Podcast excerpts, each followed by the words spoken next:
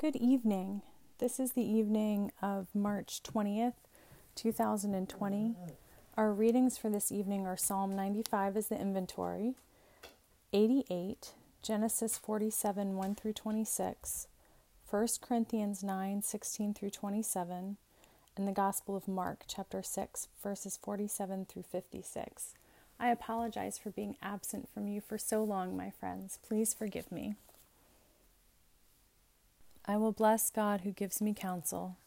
My heart teaches me night after night. I have set God always before me. Because God is at my right hand, I shall not fall. Dear friends in Christ, here in the presence of Almighty God, let us kneel in silence and with penitent and obedient hearts confess our sins, so that we may obtain forgiveness by God's infinite goodness and mercy. Most merciful God, we confess that we have sinned against you in thought, word, and deed, by what we have done and by what we have left undone. We have not loved you with our whole heart. We have not loved our neighbors as ourselves. We are truly sorry and we humbly repent. For the sake of your Son, Jesus Christ, have mercy on us and forgive us, that we may delight in your will and walk in your ways, to the glory of your name. Amen. Almighty God, have mercy on us, forgive us all our sins through the grace of Jesus Christ.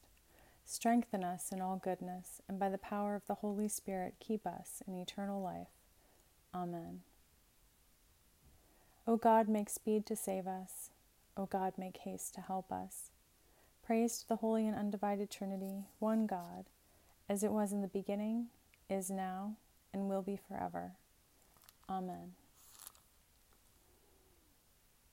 O gracious light, pure brightness of the ever living God in heaven, O Jesus Christ, holy and blessed, now as we come to the setting of the sun, and our eyes behold the vesper light, we sing your praises, O God, Creator, incarnate, and Holy Spirit. You are worthy at all times to be praised by happy voices, O Son of God, O Giver of life, and to be glorified through all the worlds.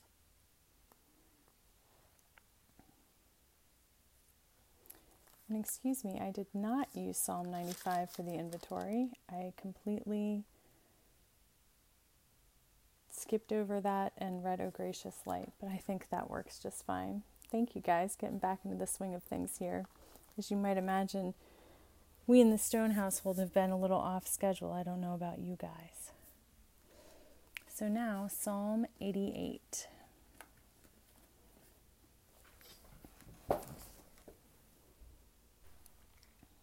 O God, God of my salvation, when, at night, I cry out in your presence, let my prayer come before you. Incline your ear to my cry. For my soul is full of troubles, and my life draws near to Sheol. I am counted among those who go down to the pit. I am like those who have no help, like those forsaken among the dead like the slain that lie in the grave, like those whom you remember no more, for they are cut off from your hand. You have put me in the depths of the pit, in the regions dark and deep. Your wrath lies heavy upon me, and you overwhelm me with all your waves. You have caused my companions to shun me. You have made me a thing of horror to them. I am shut in so that I cannot escape. My eye grows dim through sorrow. Every day I call on you, O God. I spread out my hands to you. Do you work wonders for the dead? Do the shades rise up to praise you? Is your steadfast love declared in the grave, or your faithfulness in Abaddon? Are your wonders known in the darkness, or your saving help in the land of forgetfulness? But I, O God, cry out to you. In the morning my prayer comes before you. O oh God, why do you cast me off? Why do you hide your face from me? Wretched and close to death from my youth up, I suffer your terrors. I am desperate. Your wrath has swept over me. Your dread assaults destroy me. They surround me like a flood all day long. From all sides they close in on me. You have caused friend and neighbor to shun me. My companions are in darkness. Praise to the Holy and Undivided Trinity, one God, as it was in the beginning, is now, and will be forever. Amen. A reading from Genesis chapter 47, verses 1 through 26. So Joseph went and told Pharaoh, My father and my brothers, with their flocks and herds and all that they possess, have come from the land of Canaan. They are now in the land of Goshen. From among his brothers he took five men and presented them to Pharaoh. Pharaoh said to his brothers, What is your occupation? And they said to Pharaoh, Your servants are shepherds, as our ancestors were. They said to Pharaoh, We have come to reside as aliens in the land, for there is no pasture for your servants' flocks, because the famine is severe in the land of Canaan. Now, we ask you, let your servants settle in the land of Goshen. Then Pharaoh said to Joseph, Your father and your brothers have come to you. The land of Egypt is before you. Settle your father and your brothers in the best part of the land. Let them live in the land of Goshen. And if you know that there are capable men among them, put them in charge of my livestock. Then Joseph brought in his father Jacob and presented him before Pharaoh, and Jacob blessed Pharaoh. Pharaoh said to Jacob, How many are the years of your life? Jacob said to Pharaoh, The years of my earthly sojourn are 130. Few and hard have been the years of my life. They do not compare with the years of the life of my ancestors during their long sojourn. Then Jacob blessed Pharaoh and went out from the presence of Pharaoh. Joseph settled his father and his brothers and granted them a holding in the land of Egypt, in the best part of the land, in the land of Ramesses Ramses, as Pharaoh had instructed. And Joseph provided his father, his brothers, and all his father's household with food, according to the number of their dependents.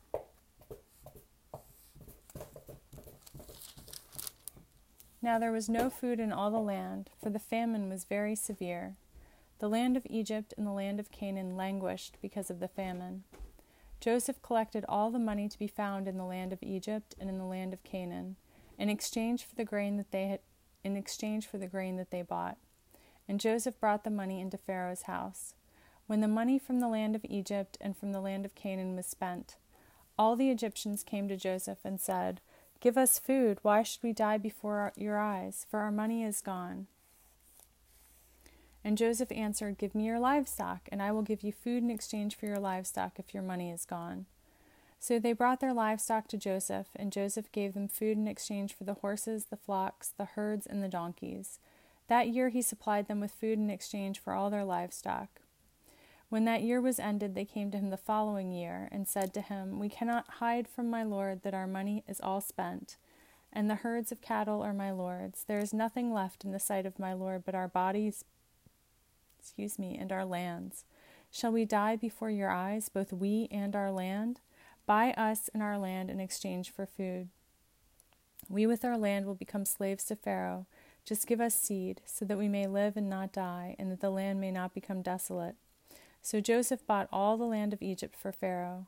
All the Egyptians sold their fields, because the famine was severe upon them, and the land became Pharaoh's. As for the people, he made slaves of them from one end of Egypt to the other. Only the land of the priests he did not buy for the priests had a fixed allowance from Pharaoh, and lived on the allowance that Pharaoh gave them.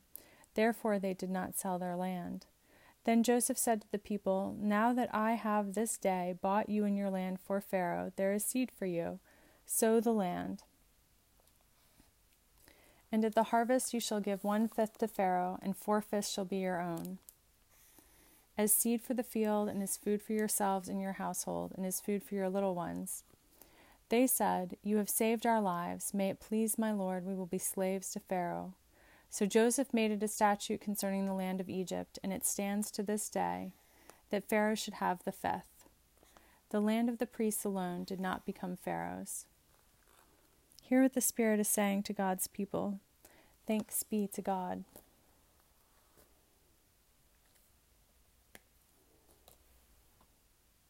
Canticle F, a song of lamentation. Is it nothing to you, all you who pass by? Look and see if there is any sorrow like my sorrow, which was brought upon me, inflicted by God's fierce anger. For these things I weep, my eyes flow with tears. For a comforter is far from me, one to revive my courage. Remember my affliction and my bitterness, wormwood and gall. The steadfast love of God never ceases. God's mercies never end. They are new every morning. Great is your faithfulness. God is my portion, says my soul. Therefore will I hope in God. It is good that we should wait quietly for the coming of God's salvation. Praise to the Holy and Undivided Trinity, one God, as it was in the beginning, is now, and will be forever. Amen. A reading from 1 Corinthians chapter 9, verses 16 through 27.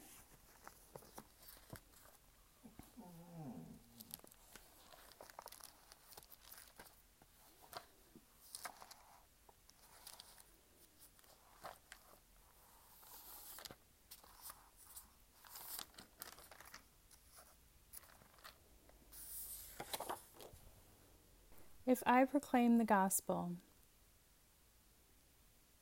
this gives me no ground for boasting, for an obligation is laid on me. And woe to me if I do not proclaim, proclaim the gospel. For if I do this of my own will, I have a reward, but if not of my own will, I am entrusted with a commission. What then is my reward? Just this, that in my proclamation I may make the gospel free of charge so as not to make full use of my rights in the gospel. For though I am free with respect to all, I have made myself a slave to all, so that I might win more of them. To the Jews I became as a Jew, in order to win Jews. To those under the law I became as one under the law, though I myself am not under the law, so that I might win those under the law. To those outside the law I became as one outside the law though I am not free from God's law, but am under Christ's law, so that I might win those outside the law. To the weak I became weak, so that I might win the weak. I have become all things to all people, so that I might by all means save some. I do it all for the sake of the gospel, so that I may share in its blessings. Do you not know that in a race the runners all compete, but only one receives the prize? Run in such a way that you may win it. Athletes exercise self control in all things. They do it to receive a perishable wreath, but we an imperishable one. So I do not run aimlessly, nor do I box as though beating the air, but I punish my body and enslave it, so that after proclaiming to others, I myself should not be disqualified. Hear what the Spirit is saying to God's people. Thanks be to God. Canticle S, a song of our true nature. Christ revealed our frailty and our falling, our trespasses and our humiliations. Christ also revealed his blessed power, his blessed wisdom and love. He protects us as tenderly and as sweetly when we are in greatest need. He raises us in spirit and turns everything to glory and joy without ending. God is the ground and the substance, the very essence of nature. God is the true Father and Mother of natures. We are all bound to God by nature, and we are all bound to God by grace. And this grace is for all the world, because it is our precious Mother, Christ. For this fair nature was prepared by Christ for the honor and nobility of all, and for the joy and bliss of salvation. Praise to the Holy and Undivided Trinity, one God, as it was in the beginning, is now, and will be forever. Amen. The Holy Gospel of our gracious Jesus Christ according to Mark. Mark chapter 7, or I'm sorry, Mark chapter 6, verses 47 through 56. Praise to you, gracious Christ.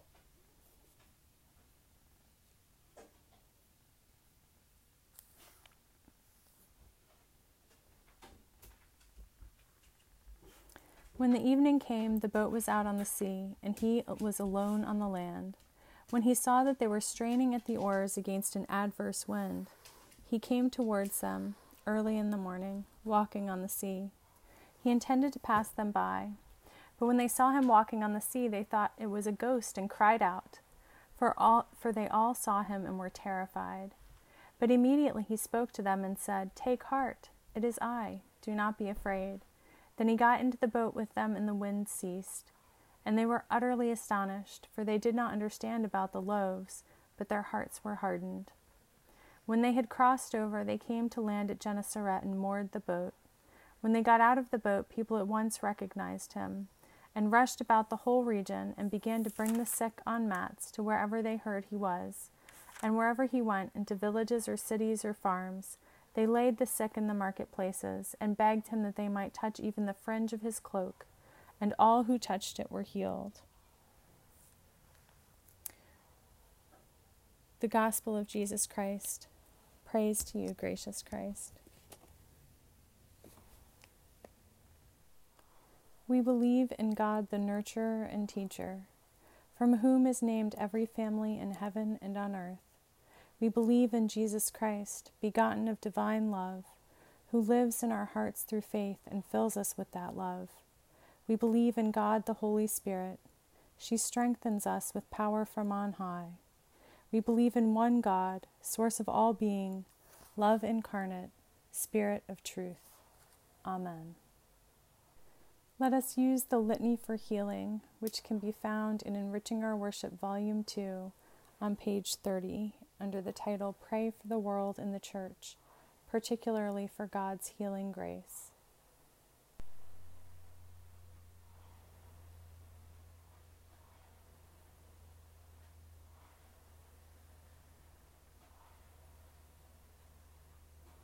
Let us name before God those for whom we offer our prayers.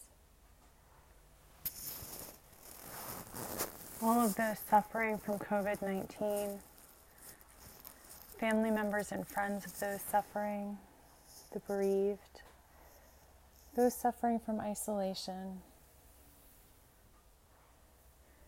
those who are suffering because of disruption to work and livelihood. Let us offer our prayers for God's healing, saying, Hear and have mercy.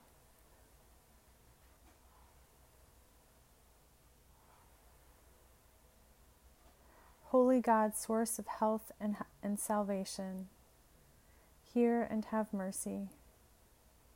Holy and mighty wellspring of abundant life, hear and have mercy. Holy Immortal One, protector of the faithful, hear and have mercy. Holy Trinity, the source of all wholeness, hear and have mercy. Blessed Jesus, your holy name is medicine for healing and a promise of eternal life. Hear and have mercy. Jesus, descendant of David, you healed all who came to you in faith. Hear and have mercy. Jesus, child of Mary, you embraced the world with your love. Hear and have mercy. Jesus, divine physician, you sent your disciples to preach the gospel and heal in your name hear and have mercy. Jesus, our true mother, you feed us the milk of your compassion. Hear and have mercy. Jesus, Son of God, you take away our sin and make us whole. Hear and have mercy. Jesus, eternal Christ, your promised Spirit renews our hearts and minds. Hear and have mercy. Grant your grace to heal those who are sick. We pray to you, O God. Hear and have mercy. Give courage and faith to all who are disabled through injury or illness. We pray to you, O God. Hear and have mercy. Comfort, relieve, and heal all sick children. We pray to you, O God. Hear and have mercy. Give courage to all who await surgery. We pray to you, O God. Hear and have mercy. Support and encourage those who live with chronic illness. We pray to you, O God. Hear and have mercy. Strengthen those who endure continual pain and give them hope. We pray to you, O God. Hear and have mercy. Grant the refreshment of peaceful sleep to all who suffer. We pray to you, O God. Hear and have mercy. Befriend all who are anxious, lonely, despondent, or afraid. We pray to you, O God. Hear and have mercy. Restore those with mental illness to clarity of mind and hopefulness of heart. We pray to you, O God. Hear and have mercy. Give rest to the weary and hold the dying in your loving arms. We pray to you, O God. Hear and have mercy. Help us to prepare for death with confident expectation and hope of Easter joy. We pray to you, O God. Hear and have mercy. Give your wisdom and compassion to healthcare workers, that they may minister to the sick and dying with knowledge, skill, and kindness. We pray to you, O God. Hear and have mercy. Uphold those who keep watch with the sick. We pray to you, O God. Hear and have mercy. Guide those who search for the causes and cures of sickness and disease. We pray to you, O God. Hear and have mercy. Jesus, Lamb of God, hear and have mercy. Jesus, bearer of our sins, hear and have mercy. Jesus, Redeemer of the world, hear and have mercy. Compassionate God, you so loved the world that you sent us Jesus to bear our infirmities and afflictions. Through acts of healing, Christ revealed you as the true source of health and salvation. For the sake of your Christ, who suffered and died for us, conquered death, and now reigns with you in glory, hear the cry of your people. Have mercy on us, make us whole, and bring us at last into the fullness of your eternal life. Amen.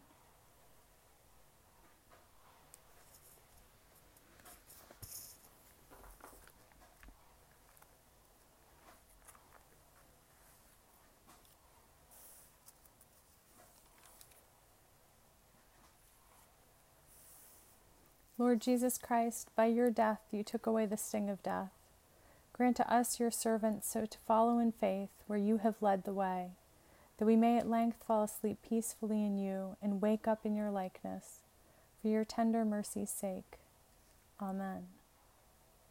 O most holy God, the source of all good desires, all right judgments, and all just works, give to us, your servants, that peace which the world cannot give, so that our minds may be fixed on the doing of your will and that we, being delivered from the fear of all enemies, may live in peace and quietness, through the mercies of Christ Jesus our Savior. Amen.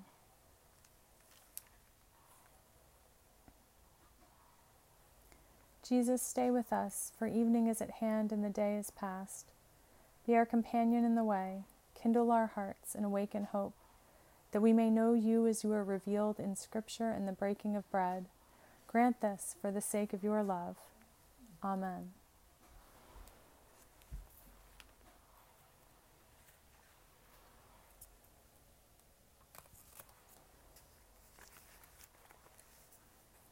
Almighty God, you know that we have no power in ourselves to help ourselves. Keep us both outwardly in our bodies and inwardly in our souls, that we may be defended from all adversities which may happen to the body and from all evil thoughts which may assault and hurt the soul. Through Jesus Christ, who lives and reigns with you in the Holy Spirit, one God, for ever and ever. Amen.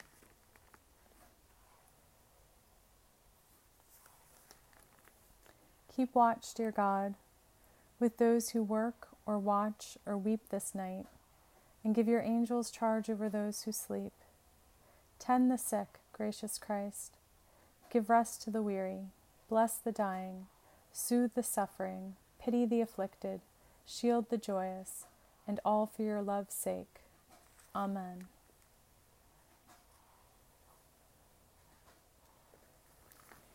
I think now is the time for a few thoughts on the readings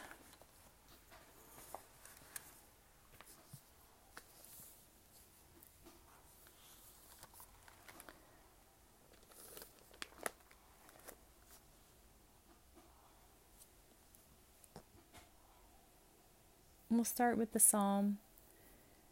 You know, this time of Lent, which is also a time of social distancing, of isolation, and just generally a time of, of even for those of us who are blessed to be healthy, of discombobulation, right? And it, it can be a time of fear too.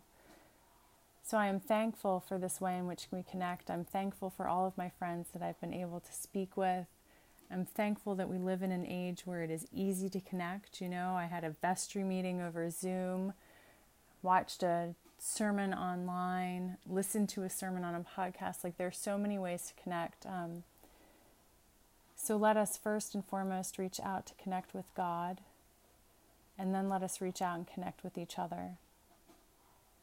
Let's take a moment of silence here now and, and pray for anything especial that's on our hearts um, that we haven't already lifted up. I know we've had several moments of prayer already in this session.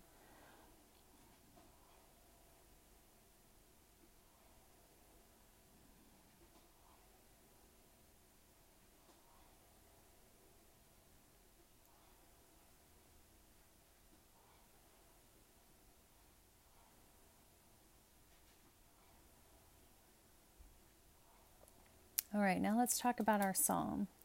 So this is, as I was starting to say before I got myself sidetracked, a good song, psalm for for this time. Um, of course, it was it was chosen for the liturgical season for Lent, but I I think Lent and and social distancing definitely lend themselves to each other. They are complementary seasons, I guess I would say. Um, and I don't mean that in, in any light way, but I would urge us, and it's, it's so easy to get off kilter right now. I would urge us to recenter ourselves in this season of Lent and refocus on God. I'm telling myself that especially. So, would that we cry out to God at night as the psalmist does, as we do now, and, and know that God inclines our ear to hear us. I I want to say something pretty strongly here. Um, someone said to me the other day that they felt that COVID 19 was the wrath of God on us for being, they didn't say it in these words, but basically arrogant Americans. I do not think so. I, I say that with love, and, and I can I can see how it would look like that, but that is that is not what I personally believe. I do not believe that God brings sickness and sickness and wrath to correct us. Um, I believe that God is love and God brings love, and that we as humankind have brought gotten ourselves to this place where we have COVID 19 and we must we must pray and ask for the Holy Spirit's wisdom and discernment. You know, I pray that the vaccines that they're developing that they work. I, I pray in thankfulness for the gifts of um, scientific method and wisdom that the Holy Spirit has bestowed upon us. I do not think that God pushes us in the pit. I do think that God lifts us out of the pit, if that makes any sense. And I know that this sounds a little contradictory to the psalmist, but I think that's okay. This is the psalmist crying out to God, and, and sometimes we cry out to God, and in our very cry, we say, God, this is what it looks and feels like to me right now. Here is my context. And God can open our eyes and illuminate something for us that we weren't seeing before. And so this is all fine. Like we don't get we don't get punished for being wrong. When we cry out to God and say, It feels like you are just hating me and punishing me and, and like whatever it is, you know, insert here. God doesn't then snap at us God hears us and gently and lovingly redirects us. And what better time to be gently and lovingly redirected than during the time of Lent, which is the time of returning to God, or perhaps turning anew to God.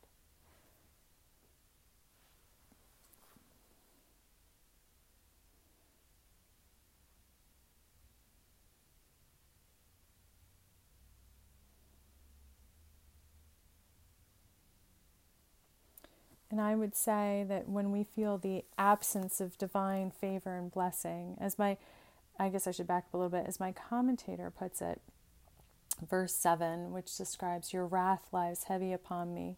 The emphasis is not on God's emotional state, but on its effect upon the psalmist absence of divine favor and blessing. I would say that when we do not feel divine favor and blessing, it is because we there is something blocking the way of our feeling it. I mean, the disciples and apostles were able to to access God's favor and blessing even in the worst of circumstances, even tortured and imprisoned and persecuted. And so God's favor and blessing are not circumstantial. They don't manifest them in the ways that we might initially think of them. So I I think I've said I've referenced this before, but another way of saying God show me how you have blessed me today is God show me how you have loved me today.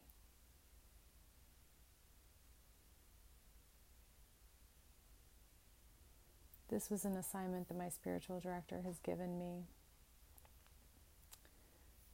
And it is a blessing for me. So maybe let's all just take a moment. We shouldn't take long on this one. This is not meant to be one that is like this hour long searching of the soul, right? Um, this is a a moment's reflection. Okay, so let's take a moment ask God the question How have you shown love to me, for me today?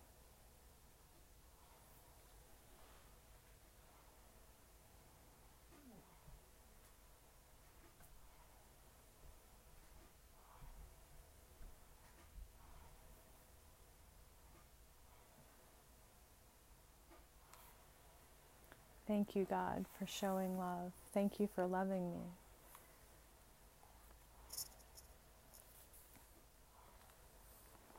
Now, our Old Testament reading, what strikes me here is how differently Joseph's family is treated than the way that we treat immigrants into our country today. And I want to just point out a couple things.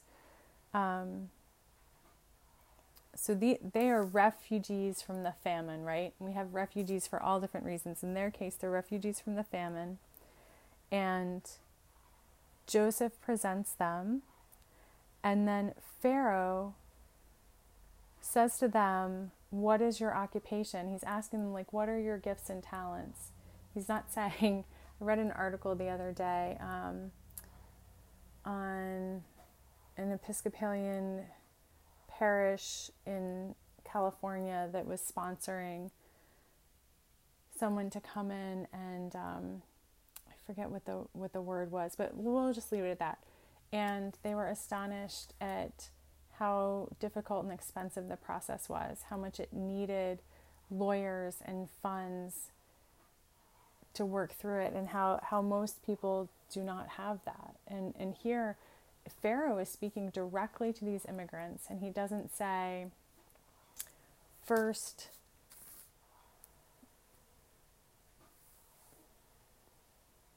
give me money and and prove this and you know he says what can you do? And he takes them at their word and he assigns them according to their talents as they've described them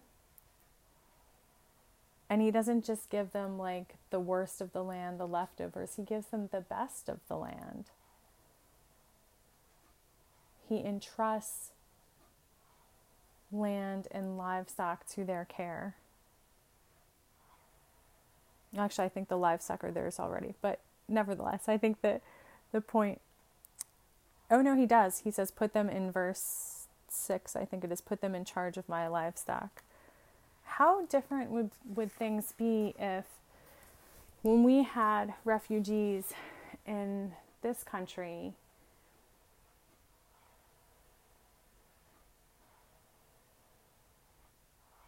we inquired where their gifts were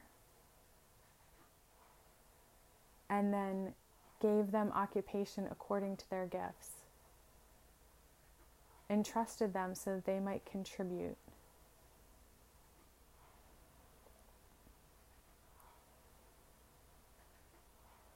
I know many of us feel like we are useless during this time.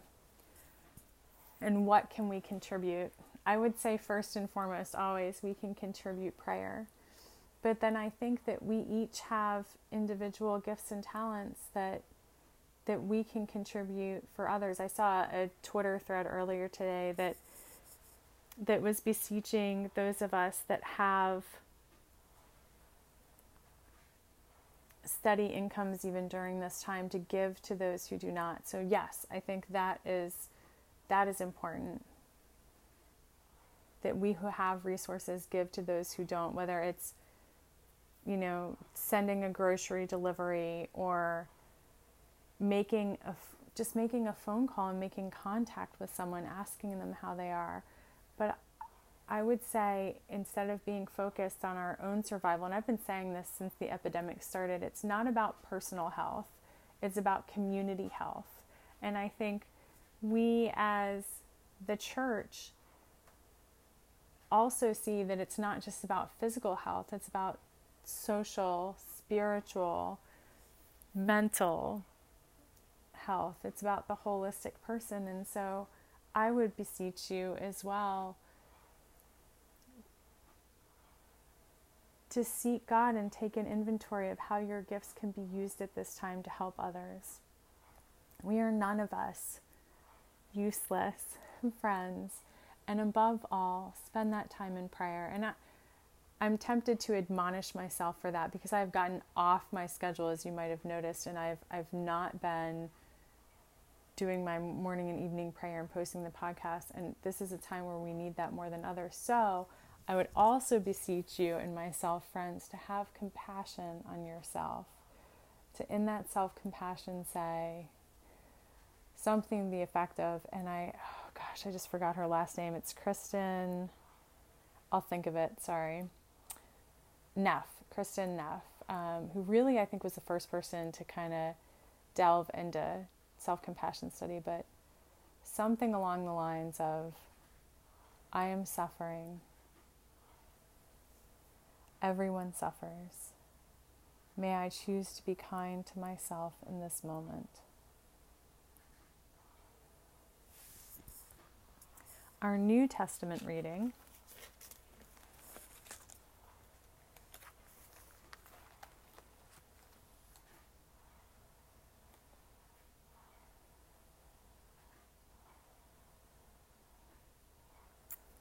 is Paul's approach to discipleship. And there are some things that he wants to make really clear here. I think my commentary states it well when the commentator says Paul's point is that evangelists who accept financial support are mere hirelings, whereas he is the true benefactor of the community. And yes, that's Paul's approach, but neither do I think it's wrong to accept funding for ministry. I think that spiritual authors who sell their books and accept payment for them, I think that's okay. I think I think when we steward these gifts so that we can give more, it's okay. I don't think the point here is we should be doing everything for free. I do think that we should give when others need it. I really think that. I think that, and I, and I think that it's far better to let someone take advantage than it is to keep everyone out. So, for example, let's say you're an author and you're writing books and you really want to make your books accessible. So you have a policy that if there are people who cannot afford to buy them, you give them the books. Well, yes, somebody's probably going to game the system and get a book for free when really they could afford to pay for it.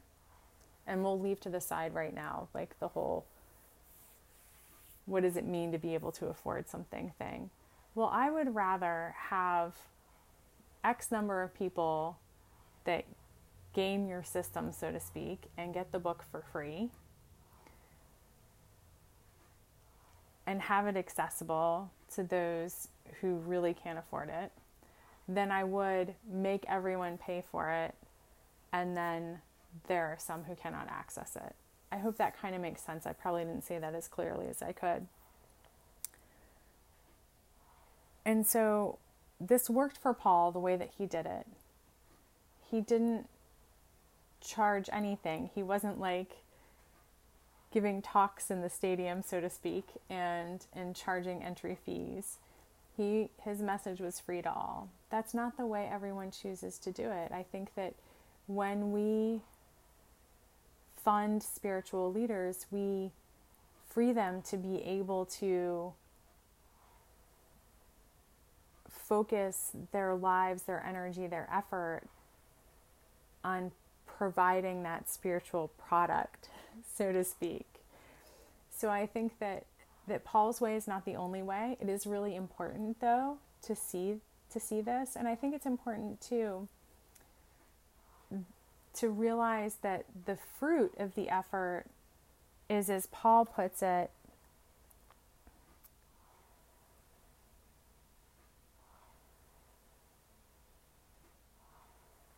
to win them. Another way of putting that might be to reach people with the message. The fruit is not a financial reward, and I think that's part of what Paul is saying. So even when we are providing a livelihood or provided a livelihood through spiritual work, that financial gain is the means to the end, not the end in and of itself.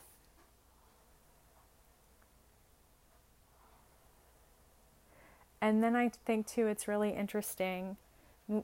It, it's become a rather common saying you can't be all things to all people. And Paul here is saying, I have become all things to all people. And I really think there are two messages folded up there. I think one is meet people where they are. And then I think the second is no one human can 100% meet 100% of the people where they are. And that's a relief to me it's a reminder to do my best to meet people where they are, which is huge, and I really, really try at. And then it's also it's a release from having to be perfect at that. Because there are going to be people that I cannot I cannot reach because it's not a me blockage, it's a them blockage. Um, I have a particular person in my life that I have to interact with on an almost daily basis that just does not receive anything well from me. And I try many different methods and many different means, and this person just doesn't receive it. That's okay. It is a distraction to become overly focused on this one person. Yes, continue to do your best, but let it go. It's not about you.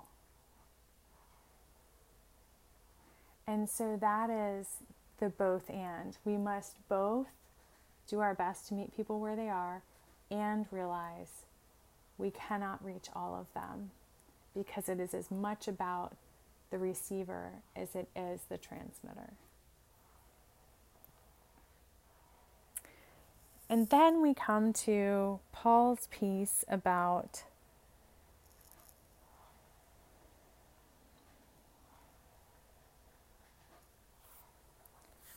punishing his body and enslaving it. And I think this is one of those things that has gotten taken out of context and taken to mean that the body is bad and the flesh is bad and we must self flagellate in order to free ourselves spiritually. I, I don't think, friends, lovingly, that that's the case. I think this is an extended metaphor that Paul is using.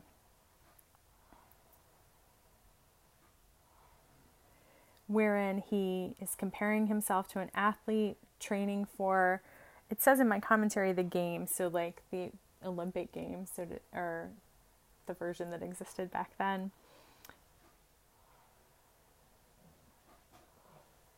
And so he is doing this with a purpose he is in the metaphor metaphorically speaking using his body for a specific purpose. And so I think the message here for us is that we use all that we are, all that we have been given for a specific purpose, and that purpose is to be God's love, to spread God's love, to receive and give God's love.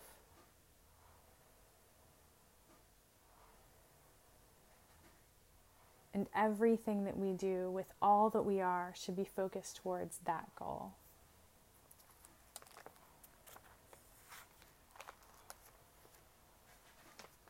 All right, lastly, our gospel reading. So, we talked a little bit um, earlier in the Lenten season about a similar um, story where Jesus is in the boat with the disciples and the storm comes up and he calms the storm. So here, the disciples are in the boat and they are straining at the oars against an adverse wind. I just love that imagery.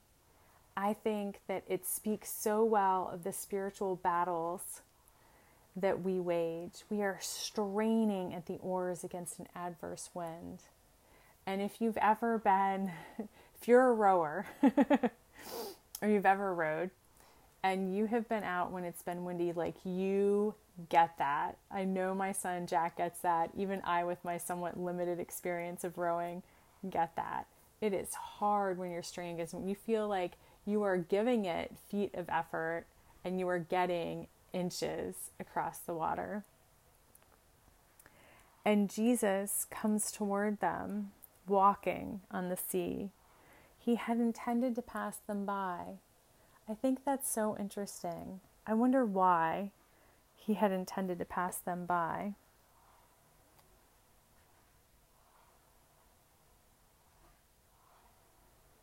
Was he intending to go on ahead because he goes before them?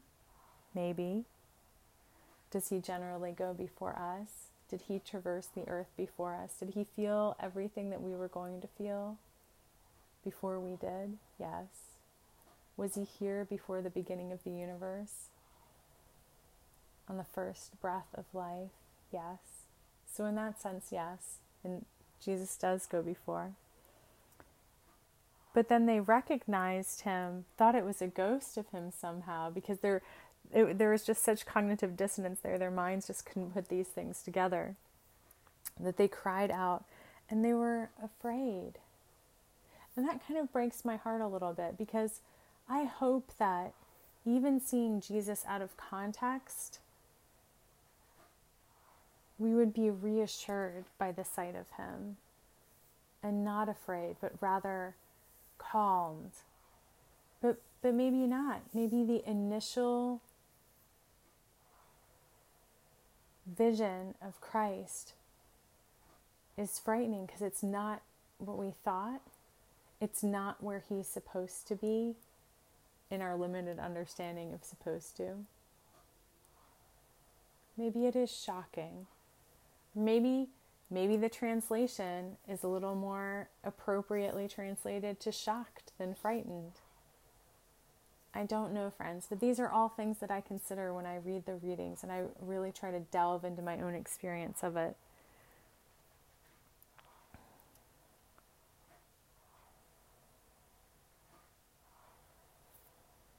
And he tells them not to be afraid, and then he gets in with them.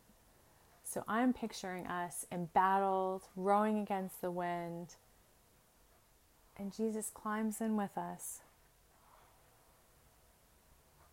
And the wind ceased. The battle is over.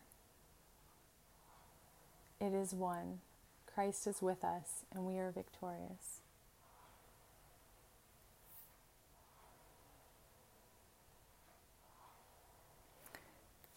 So, according to my commentary, Mark connects the disciples' fearful response at sea to the feeding story, but does not specify that's the fishes and loaves, but does not specify the nature of their incomprehension. They may misunderstand Jesus' divine power, their share in that power by distributing the loaves, or some combination of the two.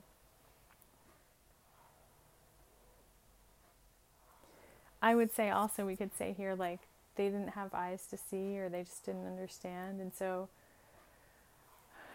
oh God, both guard our hearts and also open our hearts and minds to you. Guard us against the lies of the enemy and also open us to understanding you more. Understanding the way that you exist and appear in your creation. Amen.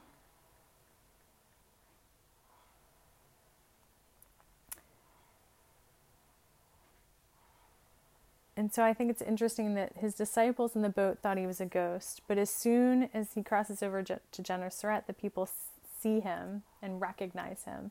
And is that because like he's he's back in an expected context, or is that because they're waiting for him, eagerly anticipating? And in this season of Lent, I would hope that we are eagerly anticipating Christ's return that we are both guarded against that which is not of Christ and open to that which is Christ.